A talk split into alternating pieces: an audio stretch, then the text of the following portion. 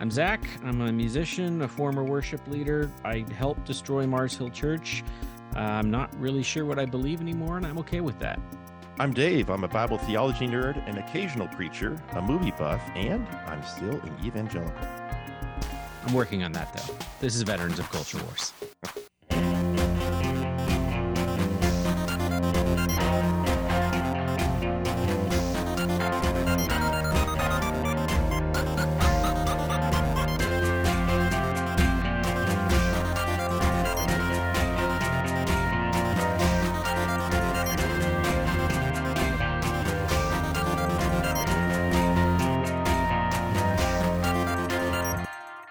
Veterans of Culture Wars is a podcast where we have conversations about evangelical Christianity.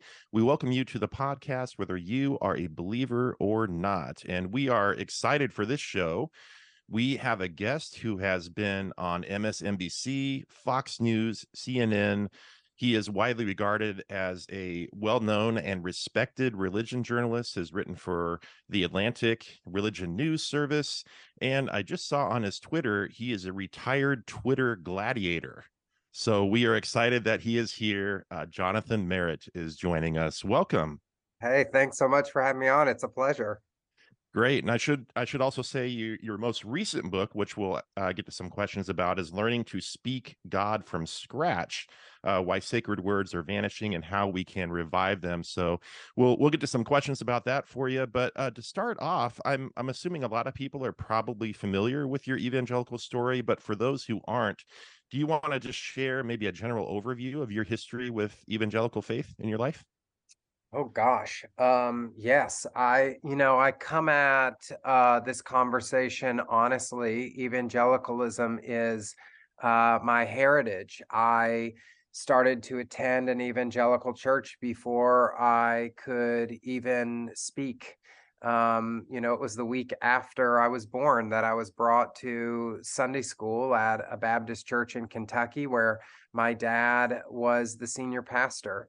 Um, my dad is a, a minister even to this day. He's a television preacher on TBN. You can watch him at 8:30 Sunday mornings Eastern Time. And uh, when I was um, in college, he was the president of the Southern Baptist Convention, which is the largest evangelical denomination in the United States.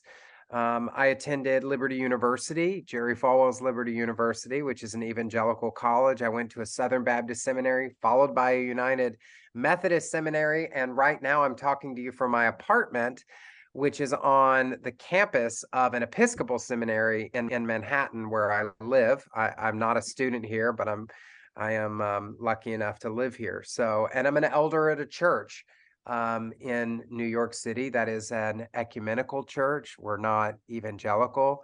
Um, all are welcome at, at, our church. And so we're still very much Christian, um, but uh, we are very much not um, evangelical. So I have moved outside of evangelicalism, but have stayed within the faith.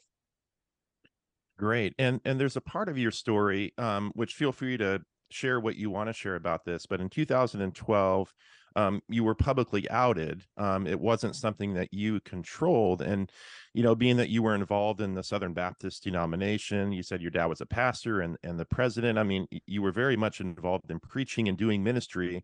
Yet, you know, this core part of who you are, who Jonathan Merritt is, was revealed outside of your control. Like you didn't control the world and people finding out about this.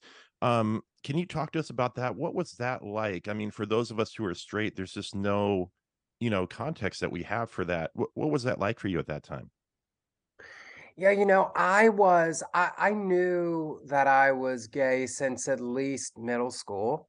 Um, but I had had a lot of stories um, about what that would mean if I were to ever say it out loud, if people were to know you know, I grew up in um, the early, I was born in 1982. So I was a child of the 80s, which meant that not only that I grew up in the world of Rubik's Cubes and reading Rainbow and Teddy Ruxpin, but I also came of age during the American um, AIDS crisis.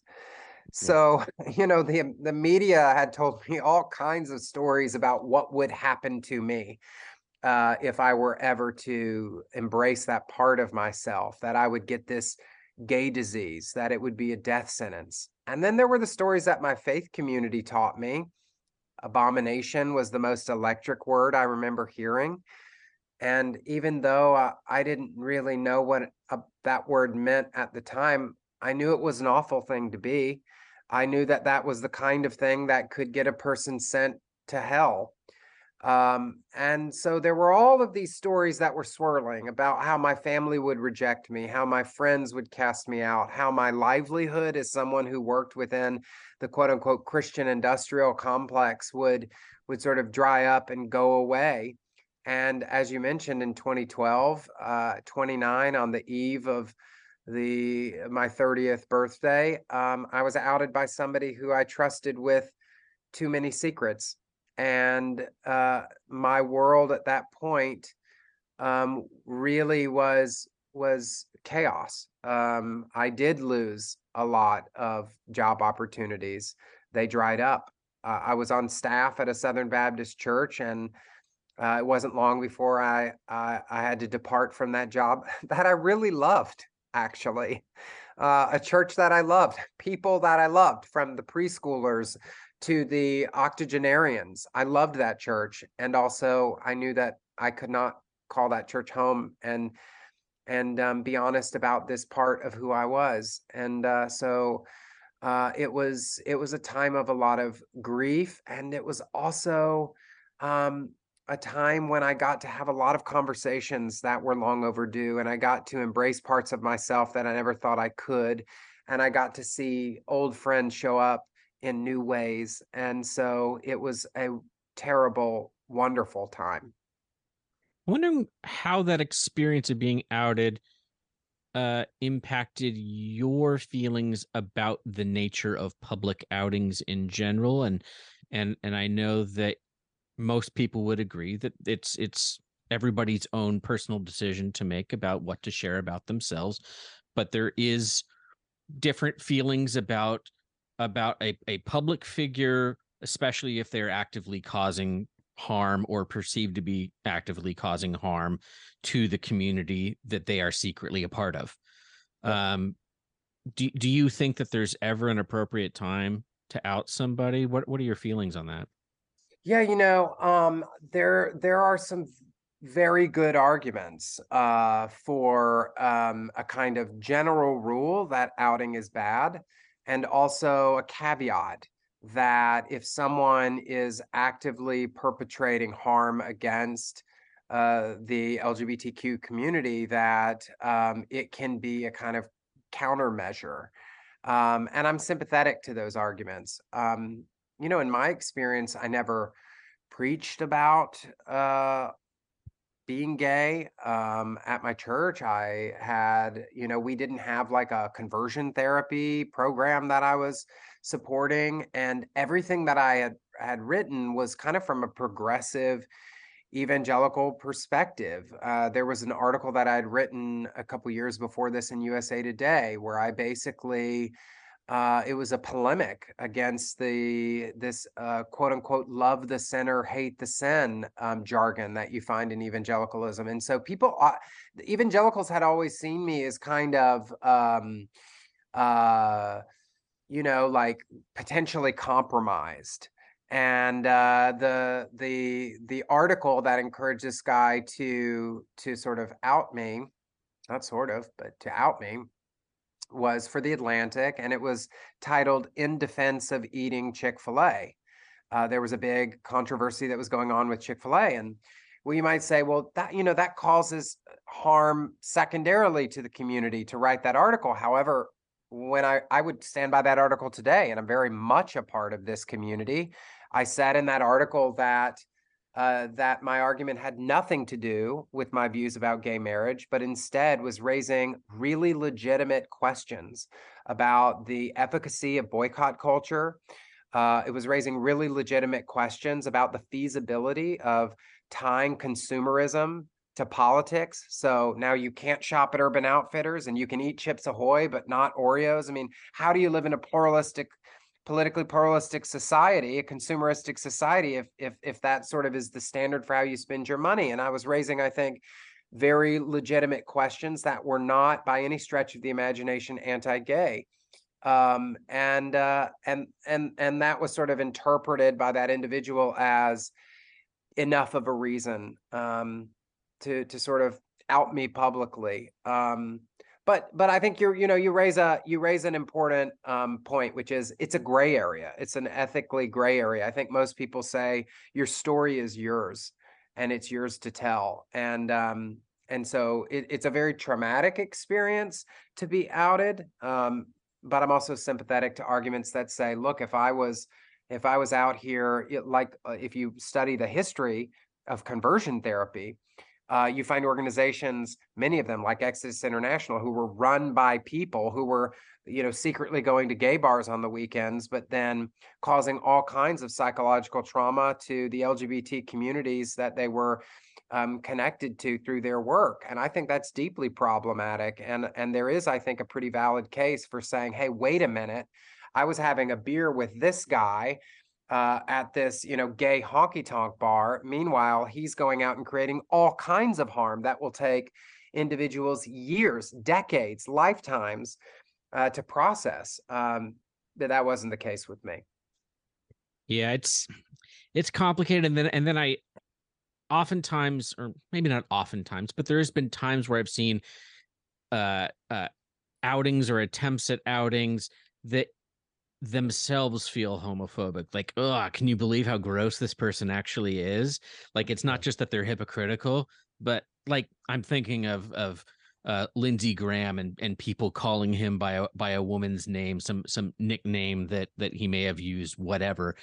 And and the insinuations that the needling of him being uh uh m- even more feminine than he may come across or whatever it's just it strikes me as as as homophobic while while proclaiming that they're doing this to to uplift and protect LGBTQ well, and, folks, and, and that's and, and, among a lot of of my, I, I'm a I consider myself to be a fairly liberal person, a fairly progressive person, um, and there is this affliction uh, uh, within um, my segment of society uh, where people have been infected with a kind of progressive amnesia that they have woken up to who they are, to their true selves, to their true beliefs, and then they forget that they spent a lifetime not believing or understanding those things.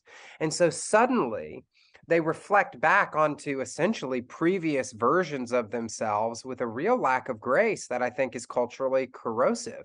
So it, it does us um, a lot of good, I think, to revisit past versions of ourselves so that we can deal gently with people who are like that. And I've never met a gay person who wasn't once a tender young person who was themselves in the closet, scared to death, confused, and unsure how to have what would turn out to be the most important conversations of their lives.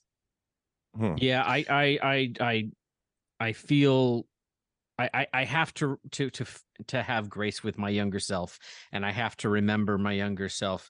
Like thinking back on when my sister came out to me, and I was attending Mars Hill at the time, and I was not gracious. I did not take it well, and our relationship for several years barely existed. It was it was really really awful what my whole family did to her, and we're incredibly close now, and we've talked through these these these issues of of how I treated her and how far I've come and what I've learned and and how grateful she is for the relationship that we have now. And and it can be easy to forget that that was a process that mm-hmm. that that was growth that that I had to go through.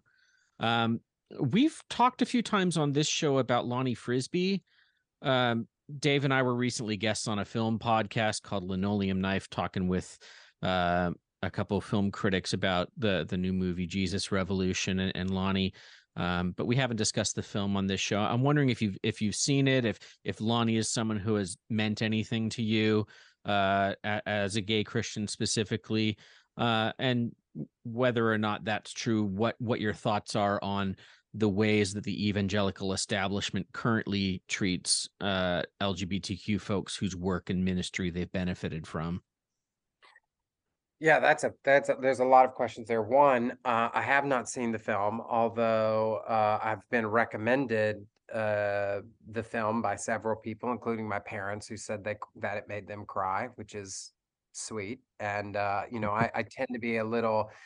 I have I'm like like a lot of people like yourself probably. I have a limited number of hours in the day and a lot of uh, things competing for those, and so I don't tend to watch Christian movies a lot because uh, the Christian movies are notoriously bad. They're terrible. yeah. And uh, so I wasn't planning to see it. And also, um, I might uh, watch it because of of some of the things that I've heard about it. And I'm I, I really hope that it is a good movie.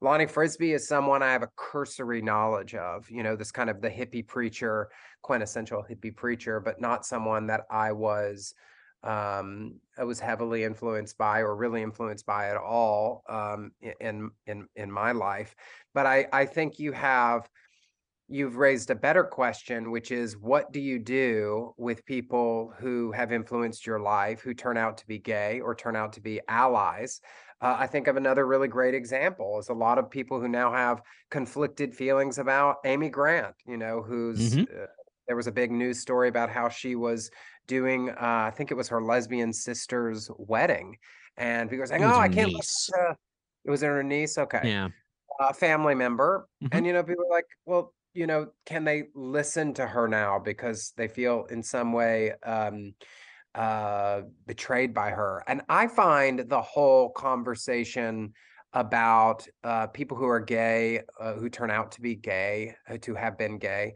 or people who are LGBTQ allies I know it happens on both sides um, of, or on all sides of the debate, but the idea that, like, because I don't agree with you or understand you or your identity in this one way, I can't learn anything from you uh, feels very, it feels rather binary. Um, I understand why fundamentalists do it because they love they love binary thinking, and it's and fundamentalism is predicated on it.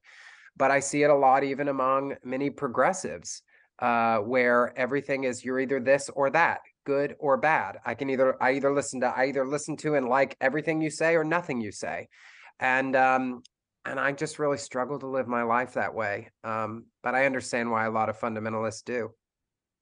Yeah, um, if we could shift gears a little bit here too, um, with eh, I just have such a broad range of of questions to ask you because as a religion writer, you've you've tackled so many different topics. But I noticed on your Twitter feed, uh, Ash Wednesday, you had a thread on death anxiety, and oh, uh, yeah. you write ever ever since I was a child, I've had death anxiety. I worry a lot about when I'll die, how I'll die, and what waits for me on the other side of the veil that separates this world from the next. Uh, thanatophobia. I'm a podcast host. You learn how to talk. I hope I got that right uh, is the fancy word therapists use to describe this kind of fearful obsession. And it's something that disproportionately affects people uh, raised in certain religious traditions. Um, can you talk more about death anxiety? Uh, you know, something we all can relate to, but then uh, the connection to religious traditions. Why do you think people with certain religious traditions have a higher death anxiety when one of the things that we've heard from evangelicalism uh, kind of more the simplistic message is do you know where you'll go if you die tonight? You know you can be certain about this. Um how, how do you parse all those issues?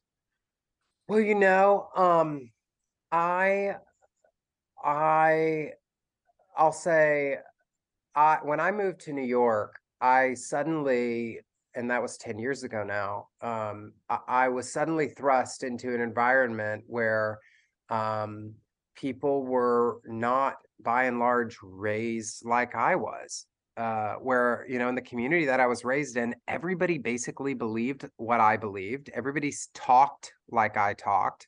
Everybody had a kind of common way of interacting with people. The question in the South, particularly when I was growing up, that people would ask is not, "Do you go to church?" but "Where do you go to church?"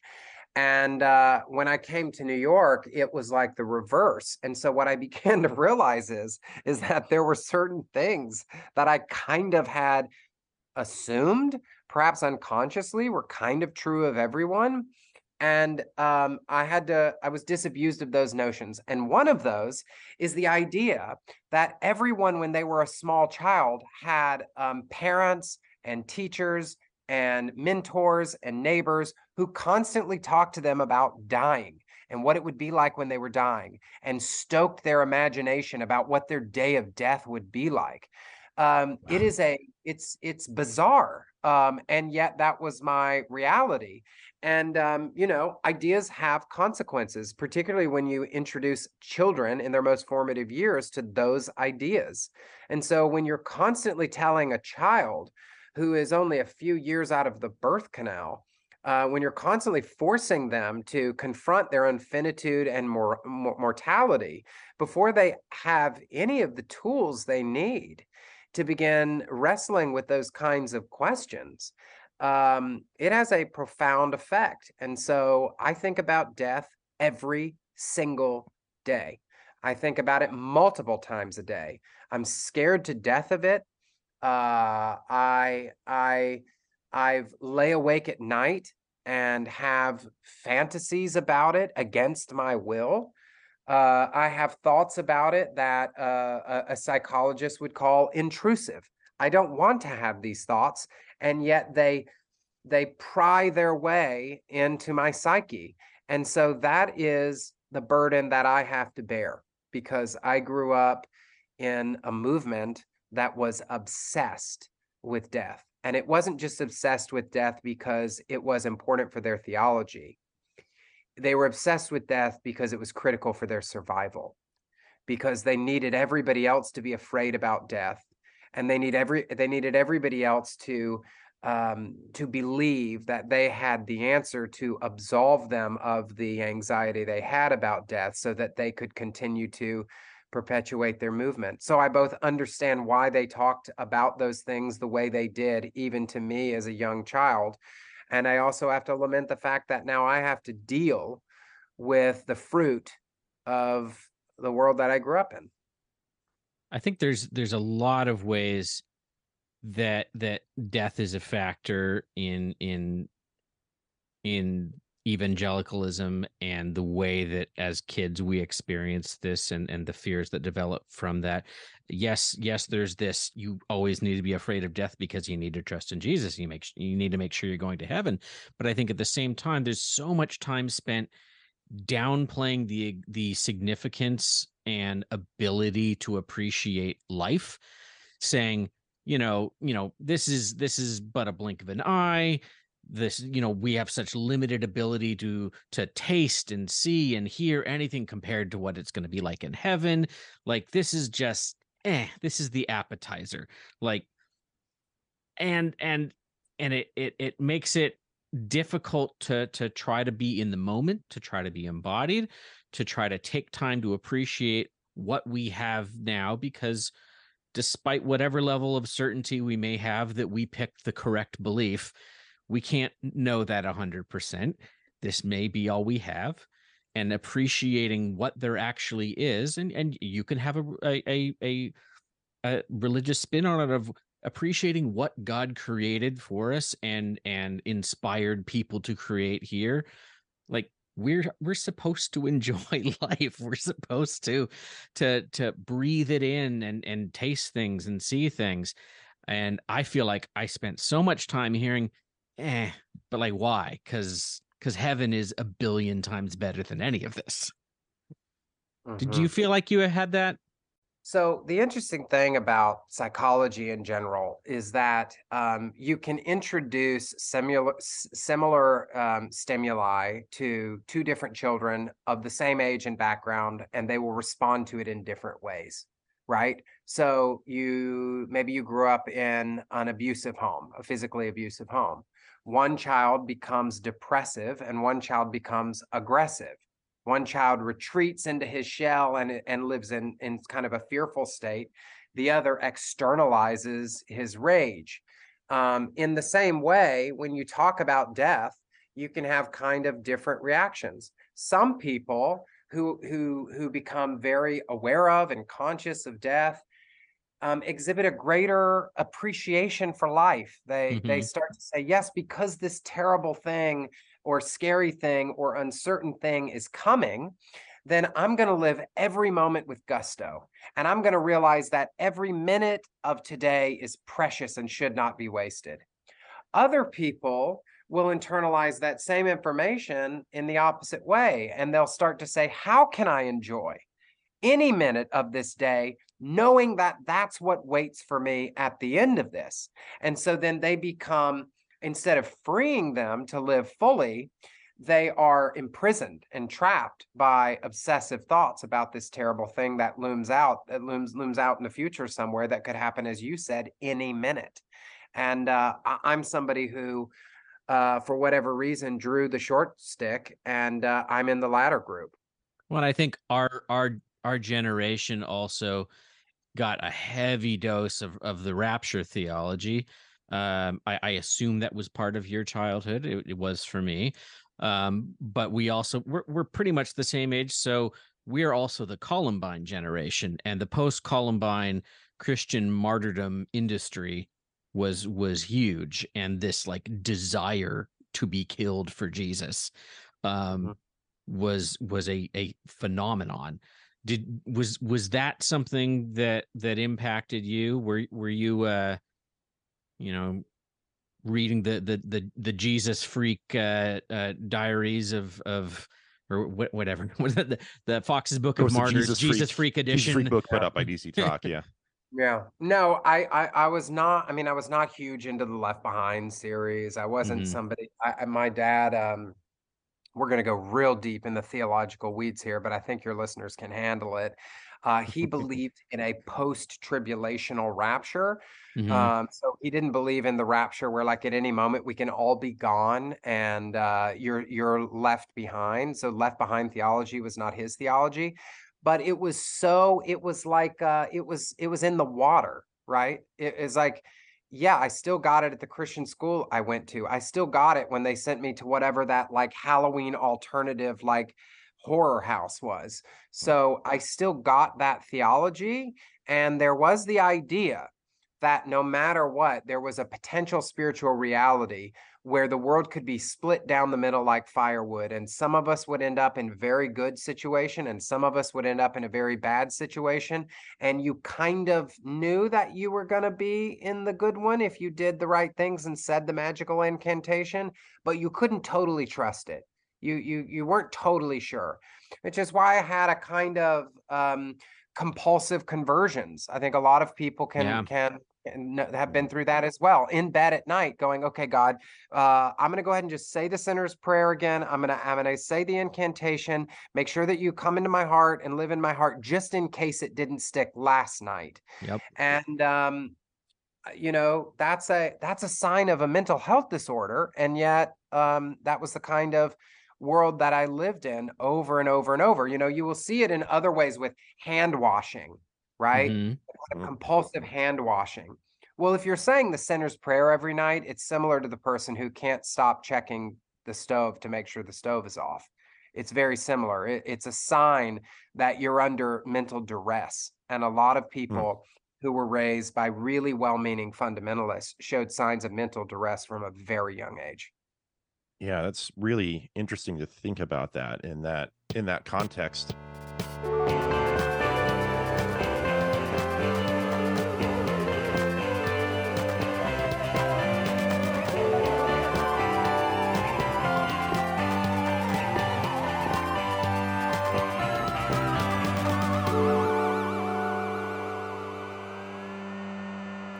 Hey, uh, this is Zach. Before we jump back into the second half of the episode, I just wanted to give a quick shout out to listener Brittany, who was the first person to send us, to tweet at us with just the word alligator after listening to part two of our uh, Oscar special, uh, wherein we said if you if you made it all the way to the very end, uh, uh, congratulations and and to, to to let us know that you're you're you're part of the few, the bold, the brave, um, the dedicated uh, tithers of time uh, to to the VCW podcast. Uh, to just send that one word to us, and we'd know that that meant you listened all the way to the end uh, of our longest episode ever. so long that we had to split it up into two. So thank you so much for listening. Brittany, everybody else, um, be more like Brittany or don't. Um, it's up to you. You have agency. But in this one way, maybe be, be uh, more like Brittany. That'd be cool. All right, back to the show. Earlier in the interview you were talking about when you first moved to New York City and this is uh, going to be connected to your latest book here learning to speak God from scratch. And in the beginning that book which is just it's beautifully written by the way I have not read the whole thing which is you know, I, I, usually try to, like Zach said, we try to read the full book before interviewing a guest. But I'm I'm really enjoying reading it. And you're describing New York with you know sunlight off of buildings and the water. And I've only been to New York, I think, twice in my life, in very brief moments. So it's like I'm reading your book. I'm like, I want to go there. Want to see New York again. Um, but you talk about you know coming from the South, and you encounter a woman who is a member of the Baha'i faith and how this seemed like a kind of revelation to you about the language we use in religion and how it perhaps needs to be repurposed or revitalized because kind of you know what what is it that we're actually talking about? And you have a great section kind of in the beginning of the book talking about words even reaching out to some of your christian friends who said quote some admitted they felt confused about what the spiritual words actually mean. In many cases the confusion doesn't necessarily result from a lack of knowledge or experience with speaking of god. Sometimes it's the opposite. People in insular religious communities might have used some words so often they don't know what they mean anymore. The words have become shop worn and now slip through the fingers. And then um, a little bit on the next page you say have you ever given a love offering or started a prayer chain? Have you asked God for traveling mercies or a hedge of protection? Do you ever talk about doing life together or seeing the fruit uh... of someone's life? Have you ever had a quiet time or confronted someone with uh, truth in love or labeled someone a backslider? If so, then you may be fluent in Christianese, and the reasons for disliking Christianese are legion, and many are legitimate unquote you go on to kind of talk about you know the cliches that people live by. Um so i guess you know to the to the point of your book why why is it important for us to repurpose and revitalize some of these words? And even for people who aren't christians like um why should they be concerned about why why is sacred language in society important? Yeah well, there's two kinds. When I talk about sacred speech, I'm talking about two different things. And you brought up one of those there. And I want to kind of delineate them because I treat them differently. One is what you would call cultural Christian language or Christianese. And I'm very much uninterested in revitalizing that. That's just uh, mm-hmm. colloquialisms that we use. It's communal language. And by the way, it's not, Christianity is not bad. Um, common language can be very good for a community and can be healthy for a community. It can signal that you're a part. It can help you to condense big ideas into short phrases. So it's not inherently bad, even if it sort of can be confusing or strange. Um, what I'm what I'm more interested in is what you might call like historical Christian language or even historical moral language. So spiritual language, words like grace. I mean, that's a word. If you look at Google Ngram data, it has decreased in the 20th century in usage in, Eng- in the English language by over 50%. Uh, so have courage words, compassion words, kindness words. These are all words that point to immaterial or metaphysical realities. What is compassion, right? You can't see compassion. Uh, you can see what compassion kind of looks like or its its effects look, but you can't see that thing. So it's a spiritual reality. Um, but we're not talking about those things with regularity. They are all in decline. We're ha- we're both using sacred speech less and less, and we're having spiritual conversations less and less than we used to. Well, why does that matter? It matters for a number of reasons, but one of them being that that the things that we talk about because we are we are languaging creatures we we primarily communicate meaning through language and story uh, very very different um, even than if you look at uh, dolphins or bees humans are unique Homo sapiens are very unique. No, no, there is no other creature that communicates with the kind of color and texture that we humans do with our words. And so it's how we communicate meaning. But when we communicate meaning through our words, the words that we use shape the thoughts that we think right? The, the the words that you you and i are using and, and, that you're hearing that i'm saying are shaping the things that you think about now and the things that you're maybe they'll haunt you after this conversation. Maybe you'll go on to talk about it with somebody else. Hey i had a really interesting conversation with this guy on my podcast today. Maybe the same thing will happen with people who listen to these words. So the words that we use shape the thoughts that we think and the thoughts that we think shape the people that we become the societies that we build uh, they will shape the kinds of, of families that we create, the kinds of businesses we build. And so, what you realize is, and, and there are a lot of studies on this, that um, societies that that do or don't talk about certain types of things because of the way the constraints in their own language or their own uh, language trends they the societies look very very different so for example societies that when they talk about justice talk about retributive justice like us you have legal systems then that function in a certain way, right? Uh, mm-hmm. If you go to societies that don't talk about justice in those ways, that they, they function in very different ways. So a great example I use in the book is that there are some like we have a we have a language that will tend to assign blame. I'll say, Billy wrecked the car. Well, whose fault was it? It, it, the blame is already in the way that the English language works. I'm already thinking it's probably Billy's fault. And so we have a justice system that tends to try to assign fault right off the bat. If you go to other societies that you, that tend toward passive construction, so it doesn't matter if Billy was driving or not, that the, their language will communicate the car was wrecked. It will tend to absolve blame. You'll find they have justice systems that look totally different. Now, that's all the way down the line, but even you move it closer, if we are not talking about compassion, if we're not talking about grace, if we're not talking about courage, we will be less compassionate, gracious, and courageous people. And so we have to reinvigorate the language of faith if we want to be the kinds of people who are animated by these kinds of things rather than just by capitalistic society or consumeristic society or celebrity culture, all of which have their own vocabularies that are proliferating at rapid rates. Now, this this may not be true of words like grace and compassion, but for those of us who are committed Christians in you know 2023, like seeking better conversations about Jesus and religion, um, how do we how do we deal with the reality that there's a lot of people out there who have so much trauma from church. I mean, it sounds like you have it um, with with rapture and with death. Um, so there's certain words that that may trigger like a response in somebody when talking about um, religious faith and having these conversations that I think are some of the most important conversations we can ever have.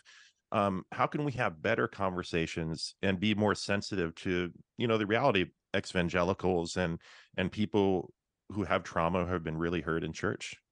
Mm-hmm. Well, if you read, if somebody here reads Learning to Speak God from Scratch, or if you look in the book, you'll see uh, part of what I did was I conducted or I commissioned a study of over a thousand Americans and asked them, how many of you speak God, which is to say, how many of you have a, a spiritual or religious conversation? How frequently do you have these conversations? Very, very infrequently, we found, even among uh, uh, regular church attenders. So Americans are not talking about these things very often. But then I asked a follow up question to oversample, which was, um, uh, why not? And there was a sizable portion who said, among other things, like these words have become too political. Uh, I don't understand what these words mean. Some of them say they've been hurt by these words before. Uh, you know, words like saved, uh, sin, these words have been by by many communities have been filed down in such a way that they have really sharp edges. And and meaning when it, words do not have meaning. Words have no meaning no inherent meaning. They're they're they are cardboard boxes. They're carriers of meaning. We mm-hmm. put within those boxes the meaning that we want those boxes to carry. And you have to understand that and and then the thing that gives meaning to a word is twofold you have uh, a definition which is the way a word is used And then you have connotation, which is the way a word feels as a result of the way a word has has been used. And connotation is an important part of meaning. It's a kind of emotional meaning of a word. And so you're you're right. A lot of words have a negative connotation, but they're important concepts, or they could be important concepts, but they've been misused or abused or misunderstood or misdefined. And um, the question is, is what do we do with those words? What do we do with words that now have been used to harm? Um, I, I give in the book um, three approaches to uh, to sort of w- how would you respond um, to to words um, like that, and uh, you'll see. I think one of them I call I won't remember I won't remember the exact uh, phrase I use, but uh, there's the idea that you would like pitch words that you would get rid of the words that you don't like um, and then there's uh, substituting words. So you go, you go, I don't like the word God, so I'll just use source, right? Because God is harmful. Now I'll just pick a new word. Well, it's a still a signpost pointing at a thing that God was this another signpost pointing at the same thing. You haven't fixed the problem by substituting the word. You've just chosen a different word. You, you, the reality hasn't changed. You pitch the word. Well, you're not you're not you're not using the word sin. But how do you describe the thing in the world that the chasm between isness and oughtness? And hmm. we all know like the, the isness of the world is not the oughtness. Like we see bad things happening, and that's not the way they ought to be. Well, how do you describe the difference between isness and oughtness? Well, when we get rid of sin, what we realize is, is we just don't talk about it at all. Well, how do you begin to close the gap between isness and oughtness if you don't have a word to describe what that is? So you can either just get rid of it and not talk about it, which doesn't solve anything you can substitute it which doesn't it solves how you feel about something but it doesn't change that you're still talking about that reality or you can reimagine you can learn to speak god from scratch as i say it's called uh, in linguistics you would call it word play you can hmm. begin to intentionally say hey um you when when i talk about sin i'm going to stop and i'm going to when i use that in conversation which by the way I don't think it's really helpful to just go talking about sin on the street corner or the subway platform. But when we have these conversations in intentional communities where we know, understand, see, and love each other, then um, we can have these conversations and we can have them in intentional ways where we can say, how has this word been used? How has this word been used in a way that's harmful? How can we reimagine this word in a way that's more life giving and loving and better represents the God that we're that we're kind of trying to approximate with this language? And then we can begin to breathe new life into these words so that they they can be you know i think of a a biblical image that we can sort of bang the swords into plowshares that these things that caused harm can be refashioned so that they're life-giving again. We can reclaim these words. In my community and it's problematic but i'll give you some examples in in the in communities of color uh, the n word in in my community the f word uh, these communities have said i'm going to reclaim this word because you have weaponized it and we can actually reclaim it and reshape it. That is a that's a word play that's a language game that's happening uh, by these communities. I think the same thing that can happen in christian communities that words that have been used either within the community or from without people have used these to inflict pain and harm on us within these communities. We can actually reclaim those words refashion them and then redeploy them in a new way that's a way to actually disarm the abuser. And I think there's a case uh, that can be made for how that can be really life giving to to a community. Yeah, it would it would be really nice to see intentional use of specific religious words backed up by an action that displays the meaning of the word as it's understood by the person that used it uh, in a positive way that could move it to mean that. I'm thinking of the word reform right now. Um, and I had written up a question about about the SBC, and and when when there are organizations with such systemic problems that that have caused so much harm to people um, but are still very powerful you hear the word reform a lot. And and a lot of folks have seen reform have seen reform used as shuffling the decks but the cards are all the same and and it is changing the form it is reforming it but it's not fundamentally different. Um is the idea of reform of the SBC something that that's on the table for you that that, that you that you would hope happens? Uh, do you hope that the SBC continues to exist, or, or do you think this is something that needs to be wiped clean, or that reform can be enacted and that word used, and and had that mean cleaning house, so to speak, and saying truly reforming the thing, changing the power structure, if if that could Mhm. even happen.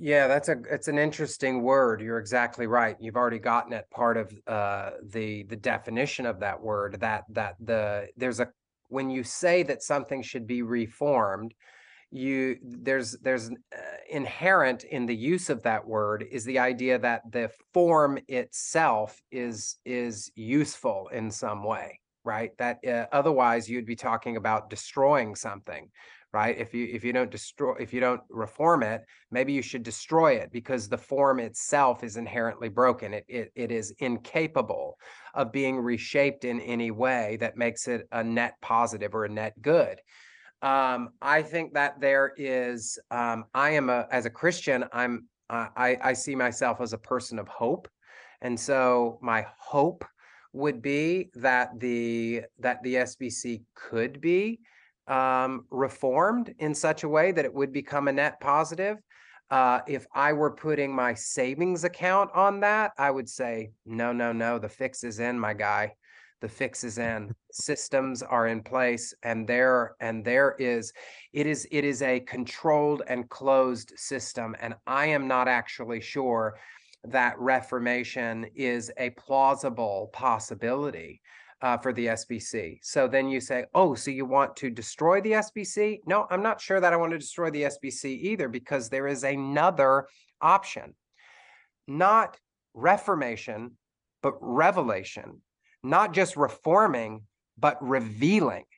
And what Mm. we are having happening, what what is happening right now is rather than just destroying the SBC and letting all of the cautionary tales that are existent in that system slip quietly into the night, we are seeing in public view the full revealing of the corruption that comes with patriarchy, the corruption that comes with people who are intoxicated by power, the corruption that comes when people who are uh, who happen to identify as gay, people who are women, are shut out of the system, and you have a boys' club that runs rampant. Uh, you have now, I think, the full revelation of what happens when systems like that are perpetrated. And I would say it might be that the most good that the SBC could serve is to let us all see uh, in not so protracted of a time the full truth about what that system does and who it harms. And uh, that's what's happening right now. That is that is a word right there. And I want to put a plug in for our listeners. There's a, a June 7th, 2022 episode of Saved by the City that uh, Jonathan co-hosted with, I understand is your friend Roxanne Stone, who's a who was a past guest on our show as well, where you guys talk about um, the SBC and and the big report, which you called the biggest news story, the religion news story of the year last year, which I think you were probably right because the Protestant uh, the the SBC Southern Baptist Convention is the largest Protestant denomination in the country, with I, I think 14 million members or something like that. But I that episode was fascinating to me because of because of the tension, like you know what what you said just now about you know obviously there's evil, horrible things going on. It has to be confronted. It has to be revealed, but you still have memories of those people that helped your family and and sweet people at a, a barbecue or a church potluck or or people that helped you personally out or your family out and i imagine there's so many people maybe all of us to some extent that live with that tension of people who did really nice kind things to us but also like there's people out there who were who were abused by other people in those systems and that episode i just such a such a fascinating tension to to work through and and how to think about all those things.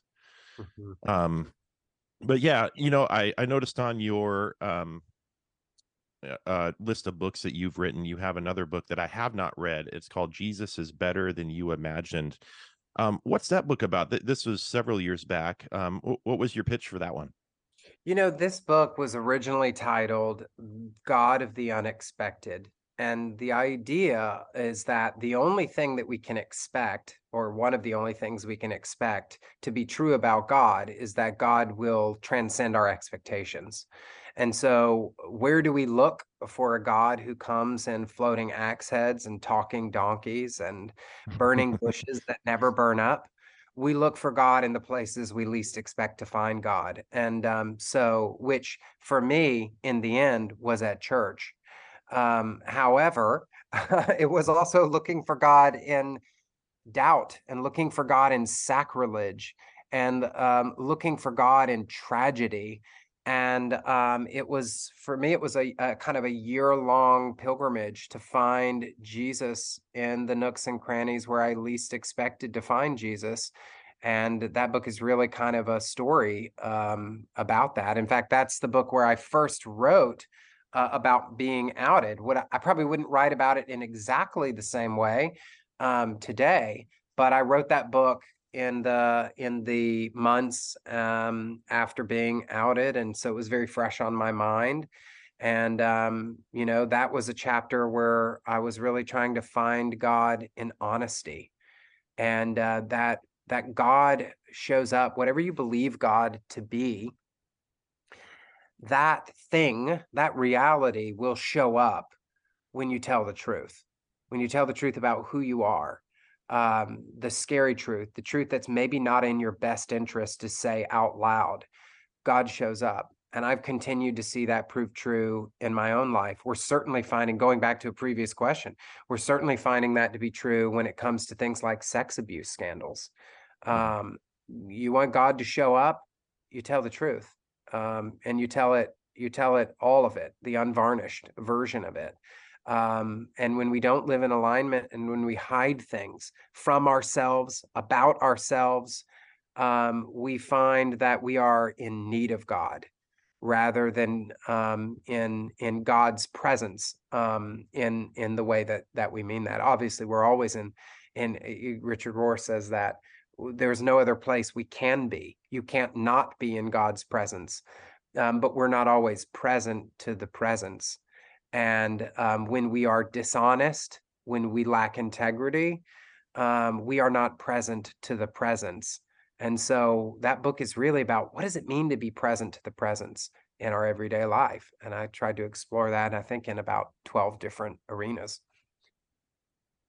Very cool. Well, um, thank you so much for being so gracious with your time. Just really enjoyed this conversation with you and hearing more about your story and and thoughts about things going on out there in the religion world. So, uh, where can people find you if they don't know already on the internet and wherever else? Well, you, you as you mentioned before, I'm I'm less on Twitter than I used to be. I'm on there sometimes. I pop up, I pop my head up sometimes when I when I just feel like being abused. Um, but uh, other than that, they can True find me SBC on, kid. True oh, SBC. You know, it's Stockholm syndrome. So uh, yeah, I would say uh, look for me on Instagram. That's where I'm most active. Or you can go to my website, jonathanmerritt.com, where you can sign up for my newsletter every week. I send out the top five religion stories that you need to know, along with a book recommendation. And so I love to connect with people uh, in my Faith and Culture Five newsletter. All right. So so no chance, no chance we're going to get him to come out of retirement and to be a Twitter gladiator again, I guess. So we're not interested in in gladiatorial stuff. Yeah, we talked about that. See, we we promised no arguments. Listen, I'll come out of retirement if you pay the therapy bills. Ooh. it does seem it does seem fair. It I'll pay fair. the therapy bills if you can figure out how to to get me uh, a whole white pie from Pizza Suprema, uh-huh. um, because it has been too many years since I've been to New York, and I I have a friend that every time he's there, he, he posts a picture and tags me in it, just to rub it in my face, and it's killing me, man. It's killing me. Since since the pandemic, a lot of places, I bet if you looked on Goldbelly, you might find, I bet you would actually find it on Goldbelly, but it would cost you about $80 a pie. So, um, and- but that's cheaper than therapy. So, congratulations. All right, all right. I'll I'll take a look and get back to you if this seems like All this could work out. Wonderful All to right. meet you. Hey, thank you guys so much. I really appreciate it. It's been my pleasure. Well, Dave, Hey, Zach. that was really nice talking with Jonathan. Man, Uh, he is a, a brilliant guy. I mean, just a, a fascinating conversation. Um, by the way, we are recording this on March 1st, 2023, and it is your birthday. Yeah, I, I believe. Yeah, I believe that's been mentioned a couple times, almost to the point where I was gonna ask that we cut edit it out because uh it may have been mentioned on the previous episode that the next day was my birthday, but it's gonna be a, but it's Oh, this gonna will be, be, a, really a, confusing a for week apart. Yeah, I I don't know. I thought I thought we were mentioning that before recording, though. That's why I bring it up here in the outro. Mm, But um, but I, I will not sing for you as you would not like that, and I don't think our listeners would like my singing voice. I thought about asking Jonathan if he had a singing voice to maybe sing for you, but at any rate, we all wish you, and I I I would take it. Most of our listeners would as well. A happy birthday. Uh, thank you, thank you. Uh, if anybody wants to get me something, uh, a review of the podcast, uh, five stars only. Um, no, no. Um, yeah. Uh, I would appreciate it. It'd be nice. Yes. I think that that still matters. I think, you know, as we Maybe. increasingly become uh, slaves to AI, I believe the the algorithms look at recent how many recent reviews you've had. And well, at any rate, this has been another episode of Veterans of Culture Wars. Thank you so much for listening to us. Leave us a rating and a review wherever you like to get podcasts, as that helps others find our show theoretically. Um, we also have a Patreon that you can sign up and support this show for as little as $1 a month. We would very much appreciate that. We both have day jobs, uh, but every little bit helps the show. We we work hard on booking guests and reading books and doing all that good stuff. Um, you can also find us on Twitter at VCW Pod. I am at Dave J. Lester. Zach is at Muzach, M U Z A C H. And you can visit his website, muzach.bandcamp.com, to see what kind of musical stuff he's been up to. Thanks again for coming on down to the VCW. And remember, as always, the podcast is free. But oh my god. oh, sorry. Can I just it's my birthday. Can I share my this is my moment of bliss. Absolutely. I I want to share with our I've been watching this reel on Instagram over and over and over that was shared by A- Amy Sedaris and listen for the way this woman says salad bar um nobody in human history has ever said salad bar like this Howdy!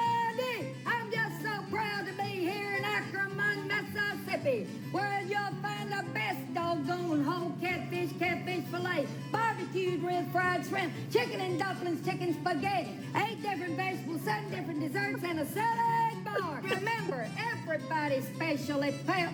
Jesus Christ is Lord. Hit it one time, brother catfish. We're not here to rob you. Hey, we're just here to pay your money. Bang wow. so thanks again for coming on down to the vcw the podcast is free you still need to tithe 10% and we have a salad bar Oh my goodness.